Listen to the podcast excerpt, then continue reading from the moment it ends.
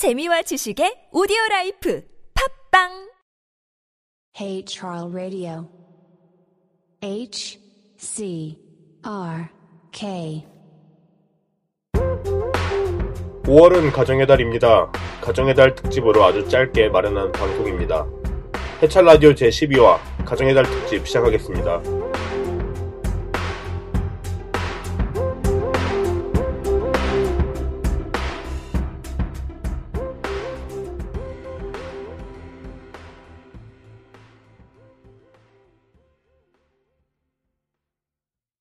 네, 안녕하세요. 며칠 만에 다시 돌아왔습니다. 밀린 업데이트이 있기 때문에 그 진도를 맞춰갈 쯤 좀 빠르게 방송을 만들어 보았습니다. 어, 방송이 뒤에 밀려 있다는 게 아니라 여태까지 그 결방을 한 게 많았기 때문에 그걸 좀 만회하고자 예. 아무튼 이번 화는 그다지 길진 않을 것 같아요. 준비가 어, 오래 준비한 게 아니기 때문에 사실 뭐 오랫동안 준비한 건 없죠 다. 그래도 제가 예전에 그 블로그를 할 때 가족에 대해서 글을 잠깐 쓰곤 했었었는데 그런 글들을 썼을 때 어, 저한테 영감을 줬었던 아니면 그런 동기부여가 됐었던 그런 글 한 편을 소개해 드리고자 합니다. 특히 제 가족들도 이 방송을 듣고 있기 때문에 제가 직접 말로 전하지 못하는 그런 것들, 그런 말들을 전달하기 위한 방송이라고도 할 수 있을 것 같아요. 예, 다시 바로 본론으로 가서 제가 소개해 드리려는 글은 그 피천득 선생이 쓴 엄마라는 수필입니다. 어, 제가 가장 좋아하는 작가 중에 한 명이기도 한데, 어, 다른 한 명은 황동규 시인이 있죠. 제가 황동규와 피천득을 많이 좋아하는데, 특히 제가 외우고 다니는 글이 몇 개 있는데, 그 중에 하나가 그 황동규 시인의 즐거운 편지입니다. 그 시가 1, 2편으로 되어 있는데, 2편은 못 외웠어요. 근데 1편은 제가 많이 보고 많이 이렇게 뭐 필사도 하면서 필사라고 하기는 좀 그렇고 그냥 책에 옮겨 쓰면서 많이 경험을 했기 때문에 외우고 있네요. 어, 뭐 낭송을 해볼까요? 내 그대를 생각함은 항상 그대가 앉아있는 배경에서 해가 지고 바람이 부는 일처럼 사소한 일일 것이나 언젠가 그대가 한없이 괴로움 속을 헤매일 때 오랫동안 전해오던 그 사소함으로 그대를 불러보리라. 어, 어떠신가요? 그 많은 분들이 알다시피 그 황동규 시인은 그 소설가 황순원 선생의 아들이기도 합니다. 그렇다고 해서 뭐 되게 젊은 건 아니에요. 이미 어 그러니까 황순원 선생이 굉장히 오래 전 사람이기 때문에 황동규 시인도 이제 나이가 되게 많은 상태이죠. 음. 예, 솔로 강아지라는 시집으로 화제가 되었던 적이 있죠. 이순영 작가, 이순영 어린이라고 해야 되나요? 그분도 어, 어머니가 그 김바다라는 시인이에요. 음. 아무튼 그 솔로 강아지라는 시는 내용이 대충 이런데 그 화자가 키우는 개가 암컷 개가 있어요. 종이 뭔지는 모르겠는데 그 암컷 개를가 이제 좀 컸는데 엄마가 그 수컷들이랑 짝짓기를 안 시켜주는 거예요. 그래서 이제 그 개가 그 욕구를 어, 인형에게 이제 푸는데 할아버지는 또 그 개가 정이 들어있는 그 인형을 버리려고 하는 거죠. 그런 장면에서 음, 개가 의기소침해서 엎드려 있는 모습을 보는데 그 화자는 그걸 이렇게 묘사합니다. 그 외로움이 납작하다. 예, 이런 표현을 써서 묘사를 하는데 멋지지 않나요? 어, 이렇게 좀 근사한 시를 쓰는데 어, 학원 가기 싫은 날, 뭐 이런 시 같은 것들을 문제로 해서 사람들이 동시가 저렇게 잔혹해도 되냐라는 식으로 좀 제가 보기에는 우스운 비판을 했어요. 그런데 그 출판사 측에서는 그 꼬리를 내리고 어, 전국 서점에 있는 책들을 리콜을 했죠 결국. 그래서 제가 좀 뒤늦게 이 책이 역사에서 사라지기 전에 소장을 하자 해가지고 여러 서점들을 수소문하고 했었었는데 어, 결국 구하지 못했었습니다. 뭐 심지어는 뭐 도서관에서 빌려서 분실을 시켜버리자 이런 생각까지 했었었는데 어, 그 학교 도서관에서는 그 아동용 서적, 아동 도서라는 이유로 그 신청을 할 수가 없었어요. 그 책을. 그렇다고 해서 그 동네에 있는 도서관에는 이미 다 없는 상태였었어요. 그러니까 그나마 있는 곳에서는 또. 음, 그렇게 그 책을 포기했었는데, 아, 사실은 그 책을 이제 다 보고 싶어서 구하려고 했던 거죠. 볼 수가 없으니까. 근데 그런 어떤 여론이 잠잠해지고 다 아시죠? 어떤 식으로 되는지 확 끌었다가 다른 곳에 이제 관심을 돌리잖아요. 여론이라는 게. 그게 잠잠해졌을 때 개정판을 만들어서 그 시를 몇 개 더 추가를 한 채로 그 다시 출간을 했더라고요. 그래서 제가 그거를 이제 캐치를 해서 샀죠. 결국 구했습니다. 음. 근데 그 동시에서 동심이 느껴지지 않는다. 그런 말을 어른이 하고 있다는 것이 저는 어, 굉장히 불편했었어요.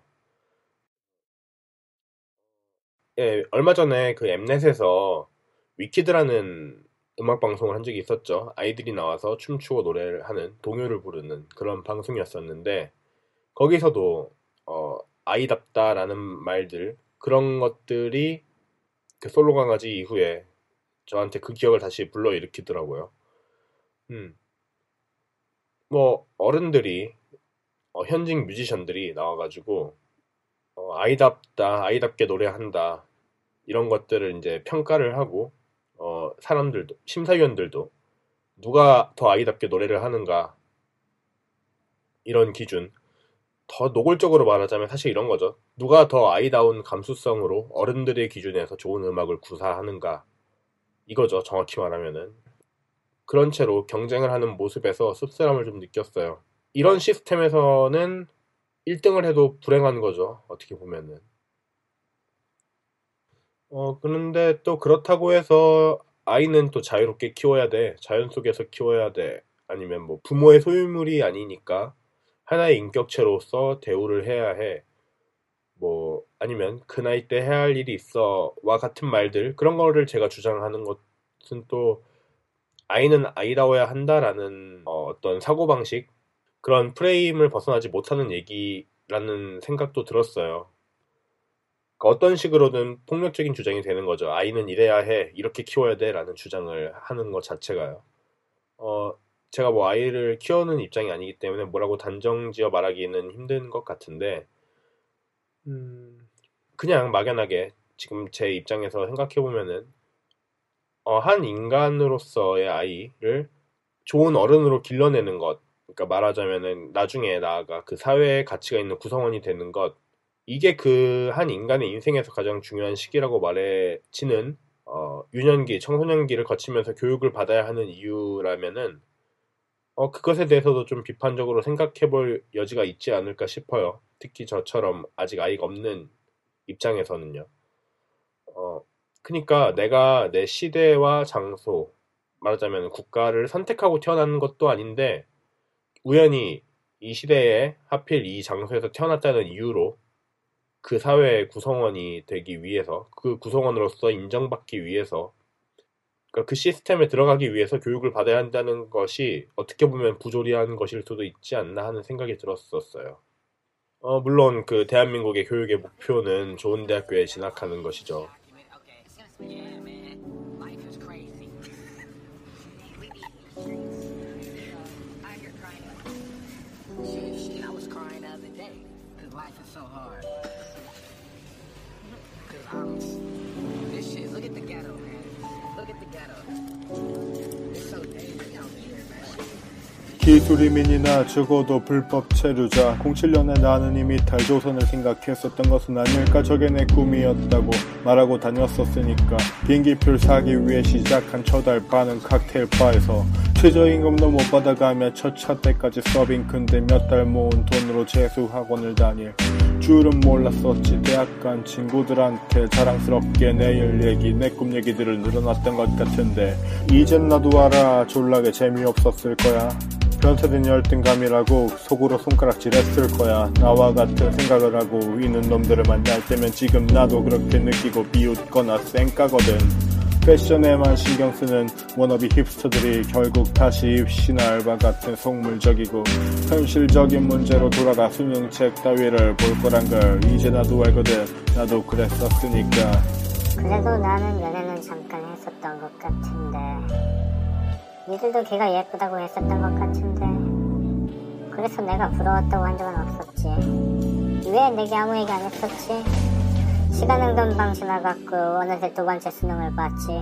그것 좀 멈췄다고 해서 인생이 끝난 것은 아닐 거라는 착각을 했어. 대학의 간판마저도 아무것도 구원해주지 않는다는 걸 몰랐거든. 네가 궁지에 몰렸을 때 내세울 것이 학벌밖에 없다면 내가 지금 무슨 말을 하는지 이해가 될 거야. 루저는 뭐래도 루저야. 그걸 깨닫기까지 걸리는 시간이 각자 정하다가 조금씩 다를 뿐이야. 내 입장에서 보면 말이야. 나도 결국 루저야. 학벌 핑계로 아무 일이나 못하는 겁쟁이일 뿐이야. 몇몇 친구들은 극도로 우울해 카톡 지우고 잠수를 탔어. 몇몇 친구들은 나이 처먹고 가출까지 시도했다더라. 패션에만 신경 쓰는 워너비 힙스터들이 결국 다시 입시나 알바 같은 속물적이고 현실적인 문제로 돌아가 수능책 따위를 볼 거란 걸 이제 나도 알거든. 나도 그랬었으니까. 패션에만 신경 쓰는 무늬만 힙스터들은 결국 다시 입사나 알바 같은 속물적이고 현실적인 문제로 돌아가 토익 책 따위를 펼 거란 걸 이제 나도 알거든 중고 책방에선 반값에 사 나도 결국 루저야 학벌 핑계로 아무 일이나 못하는 겁쟁이일 뿐이야 몇몇 친구들은 극도로 우울해 카톡 지우고 잠수를 탔어. 몇몇 친구들은 나이 처먹고 가출까지 시도했다더라. 그래도 걔들이 나보다 낫지 나는 졸라 루저야. 학벌 핑계로 아무 일이나 못하는 병신인들아 앞에서 멍 때리고 아무 말도 못하는 쪼다 주제에 뒤끝은 졸라 길지만 결국 정신 승리도 못하는 루저야.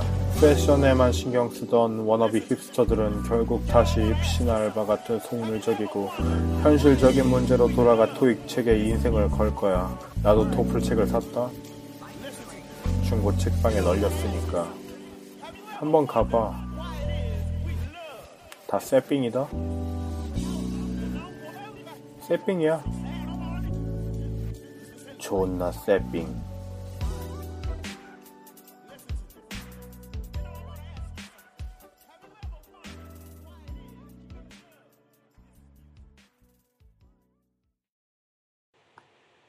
아무튼 그 이호철 선생의 책 살아있는 글쓰기를 보시면은 알 수가 있을 거예요. 그 아이다운 시랑 아이가 쓴 시가 어떻게 다른지 그거를 이제 볼 수가 있어요.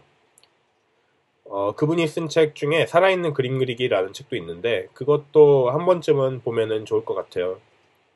어, 특히 그 미술을 왜 해야 하는가 아니면 미술이 다른 사람한테 어떻게 의미가 있는지 미술이 나한테 어떻게 의미가 있는지 그런 거에 대한 확신이 없을 때 아니면은 뭐 어떤 구체적인 대답 같은 것을 찾기가 힘들 때 그럴 때 보면은 좀 도움이 될 수도 있고 아니면은 좋은 드로잉을 보고 싶을 때 그냥 순수하게 작품이 좋은 그림을 보고 싶을 때 그런 걸 봐도 꽤 볼만한 게 많이 있었어요. 음. 아무튼 그 본격적으로 이제 피천득 선생의 글을 읽어보려고 합니다. 어, 피천득 선생의 특징은 뭐니 뭐니 해도 그 담백한 문장이라고 할 수가 있겠죠. 예, 다시 말씀드릴게요. 그 피천득의 인연이라는 수필집에 있는 엄마라는 어, 글을 읽어드리겠습니다.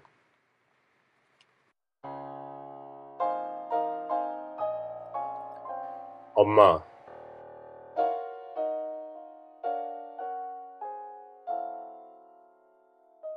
마당으로 뛰어내려와 안고 들어갈 텐데 웬일인지 엄마의 얼굴은 보이지 않았다. 또 숨었구나. 방문을 열어봐도 엄마가 없었다. 옳지 그럼 다락에 있지. 발판을 갖다 놓고 다락문을 열었으나 엄마는 거기도 없었다. 건넌방까지 가봐도 없었을 때에는 앞이 아니 보였다. 울음 섞인 목소리는 몇 번이나 엄마를 불렀다. 그러나 마루에서 제각되는 시계 소리밖에는 아무 대답도 들리지 않았다. 나는 두 손으로 턱을 괴고 주춧돌 위에 앉아서 정말 엄마 없는 아이같이 울었다. 그러다가 신발을 벗어서 앉고 벽장 속으로 들어갔다. 나는 그날 유치원에서 몰래 빠져나왔었다. 순이한테 끌려다니다가 처음으로 혼자 큰 한길을 걷는 것이 어떻게나 기뻤는지 몰랐었다. 금시에 어른이 된 것 같았다. 자파상 유리창도 들여다보고 약 파는 사람 연설하는 것도 듣고 아이들 싸움하는 것 구경하고 그러느라고 좀 늦게 온 듯하다. 자다가 눈을 떠보니 캄캄하였다. 나는 엄마를 부르면서 벽장문을 발길로 찼다. 엄마는 달려들어 나를 끌어안았다. 그때 엄마의 가슴이 왜 그렇게 뛰었는지, 엄마의 팔이 왜 그렇게 떨렸는지 나는 몰랐었다. 너를 잃은 줄 알고 엄마는 미친년 모양으로 돌아다녔다. 너는 왜 그리 엄마를 성화 먹이니? 어쩌자고 너 혼자 온단 말이냐? 그리고 숨기까지 하니 너 하나 믿고 살아가는데 엄마는 아무래도 달아나야 되겠다. 나들이 간 줄 알았던 엄마는 나를 찾으러 나갔던 것이었다. 나는 아무 말도 아니하고 그저 울었다. 그 후 어느 날 밤에 자다가 깨어보니 엄마는 아니자고 앉아 무엇을 하고 있었다. 나도 일어나서 무릎을 꿇고 엄마 옆에 앉았다. 엄마는 아무 말도 아니하고 장롱에서 옷들을 꺼내더니 돌아가신 아빠 옷 한 벌에 엄마 옷 한 벌씩 짝을 맞춰 차곡차곡 집어넣고 내 옷은 따로 반다지에 넣고 있었다. 그것을 보고 나도 모르게 슬퍼졌지만 엄마 품에 안겨서 잠이 들었다. 그 후 얼마 안 가서 엄마는 아빠를 따라가고 말았다.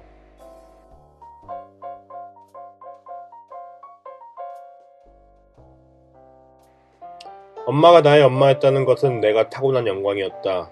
엄마는 우아하고 청초한 여성이었다. 그는 서화에 능하고 검은고에는 도가 가까웠다고 한다.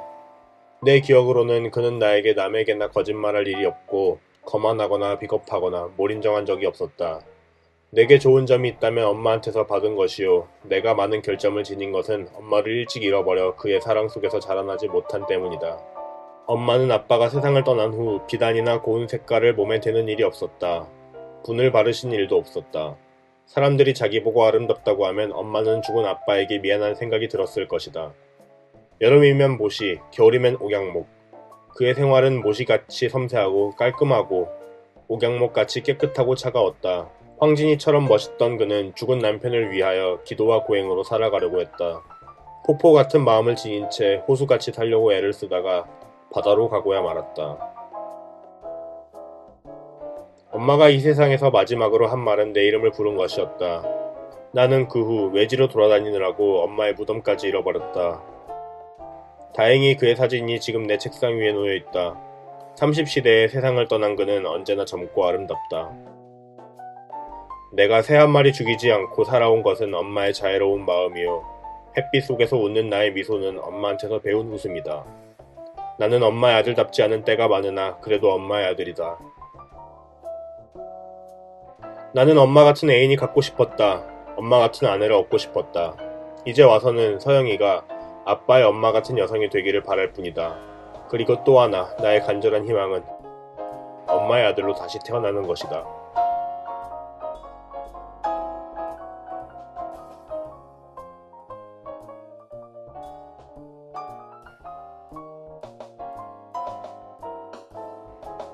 꾹꾹 숨어라 머리카락 보인다. 엄마와 나는 숨기내기를 잘하였다. 그럴 때면 나는 엄마를 금방 찾아냈다. 그런데 엄마는 오래오래 있어야 나를 찾아냈다. 나는 다락 속에 있는데 엄마는 이방저방 찾아다녔다. 다락을 열고 들어가 보고서도 여기도 없네 하고 그냥 가버린다.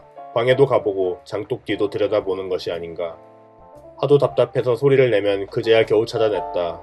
엄마가 왜 나를 금방 찾아내지 못했는지 나는 몰랐다. 엄마와 나는 구슬치기도 하였다. 그렇게 착하던 엄마도 구슬치기를 할 때는 아주 떼쟁이였다. 그런데 내 구슬을 다 딴 뒤에는 그 구슬들을 내게 도로 주었다. 왜 그 구슬들을 내게 도로 주었는지 나는 몰랐다. 한 번은 글방에서 몰래 도망왔다. 너무 이른 것 같아서 한 기름 좀 돌아다니다가 집에 돌아왔다. 내 생각으로는 그만하면 상당히 시간이 지난 것 같았다. 그런데 집에 들어서자 엄마는 왜 이렇게 일찍 왔느냐고 물었다. 어물어물했더니 엄마는 회초리로 종아리를 막 때린다. 나는 한나절이나 울다가 잠이 들었다. 자다 눈을 뜨니 엄마는 내 종아리를 만지면서 울고 있었다. 왜 엄마가 우는지 나는 몰랐다. 나는 글방에 가기 전부터 추상화를 그렸다. 엄마는 그 그림에 틀을 만들어서 벽에 붙여놓았다. 아직 우리나라에는 추상화가 없을 때라 우리 집에 오는 손님들은 아마 우리 엄마가 좀 돌았다고 생각하였을 것이다. 엄마는 새로 지은 옷을 내게 입혀보는 것을 참 기뻐하였다. 옷 입히는 동안 내가 몸을 가만두지 않는다고 야단이었다. 작년에 접어 넣었던 것을 다 내어도 길이가 작다고 좋아하였다. 그런데 내 키가 지금도 작은 것은 참 미안한 일이다. 밤이면 엄마는 나를 데리고 마당에 내려가 별 많은 하늘을 쳐다보았다. 북두칠성을 찾아 북극성을 가르쳐 주었다. 은하수는 별들이 모인 것이라고도 일러주었다. 나는 그때 그것을 이해할 수가 없었다. 불행히 천문학자는 되지 못했지만 나는 그 후부터 하늘을 쳐다보는 버릇이 생겼다. 엄마는 나에게 어린 왕자 이야기를 해주었다. 나는 왕자를 부러워하지 않았다. 전복을 입고 복권을 쓰고 다니던 내가 왕자 같다고 생각해서가 아니라 왕자의 엄마인 황후보다 우리 엄마가 더 예쁘다고 믿었기 때문이다. 그렇게 예쁜 엄마가 나를 두고 달아날까봐 나는 가끔 걱정스러웠다. 어떤 때는 엄마가 나의 정말 엄마가 아닌가 걱정스러운 때도 있었다. 엄마가 나를 버리고 달아나면 어쩌느냐고 물어보았다.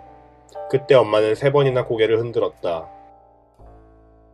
그렇게 영영 가버릴 것을 왜 세 번이나 고개를 흔들었는지 지금도 나는 알 수가 없다.